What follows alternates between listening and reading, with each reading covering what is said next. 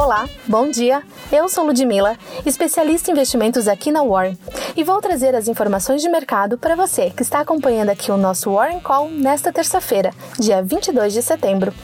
O maior credor da Alemanha, o Deutsche Bank, parece ter facilitado 1,3 trilhões de dólares em transações suspeitas, que foram sinalizadas para o governo dos Estados Unidos ao longo de quase duas décadas, segundo a emissora alemã Deutsche Welle. Os documentos vazados, obtidos pela BuzzFeed e pelo Consórcio Internacional de Jornalistas Investigativo, continham relatórios de atividades suspeitas arquivados na rede de execução de crimes financeiros do Departamento do Tesouro dos Estados Unidos entre 19 1999 e 2017.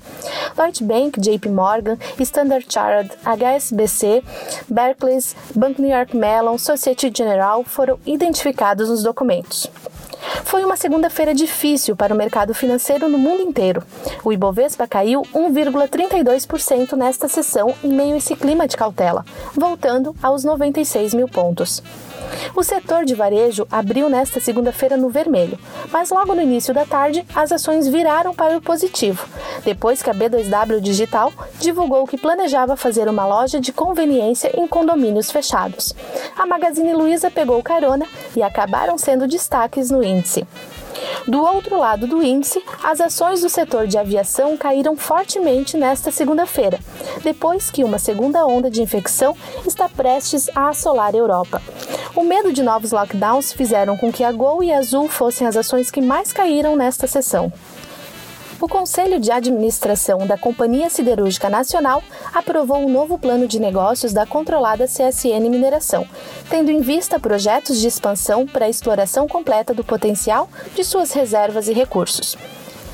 Os países europeus deverão impor mais restrições à vida pública nos próximos dias. Uma segunda onda de infecções avança rapidamente. A França relatou mais de 10 mil novos casos no domingo, enquanto o Reino Unido relatou quase 4 mil. A Itália e a Alemanha registraram mais de mil novas infecções também neste domingo. As tensões entre Estados Unidos e China continuam aumentando. O Ministério de Comércio da China divulgou neste final de semana uma lista de entidades não confiáveis, logo depois que os Estados Unidos anunciaram a proibição do WeChat e do TikTok. O medidor de volatilidade das ações dos Estados Unidos, o VIX, saltou na segunda-feira para seu nível mais alto em quase duas semanas. Os contratos futuros de petróleo fecharam com perdas de cerca de 4% nesta sessão. A aversão generalizada ao risco depois da revelação de um escândalo envolvendo grandes bancos e dos temores de uma segunda onda de casos de Covid-19 na Europa tomou conta nos mercados internacionais. O tom de cautela tomou conta do mercado nesta segunda-feira. O dólar operou sob pressão e se beneficiou subindo na sessão.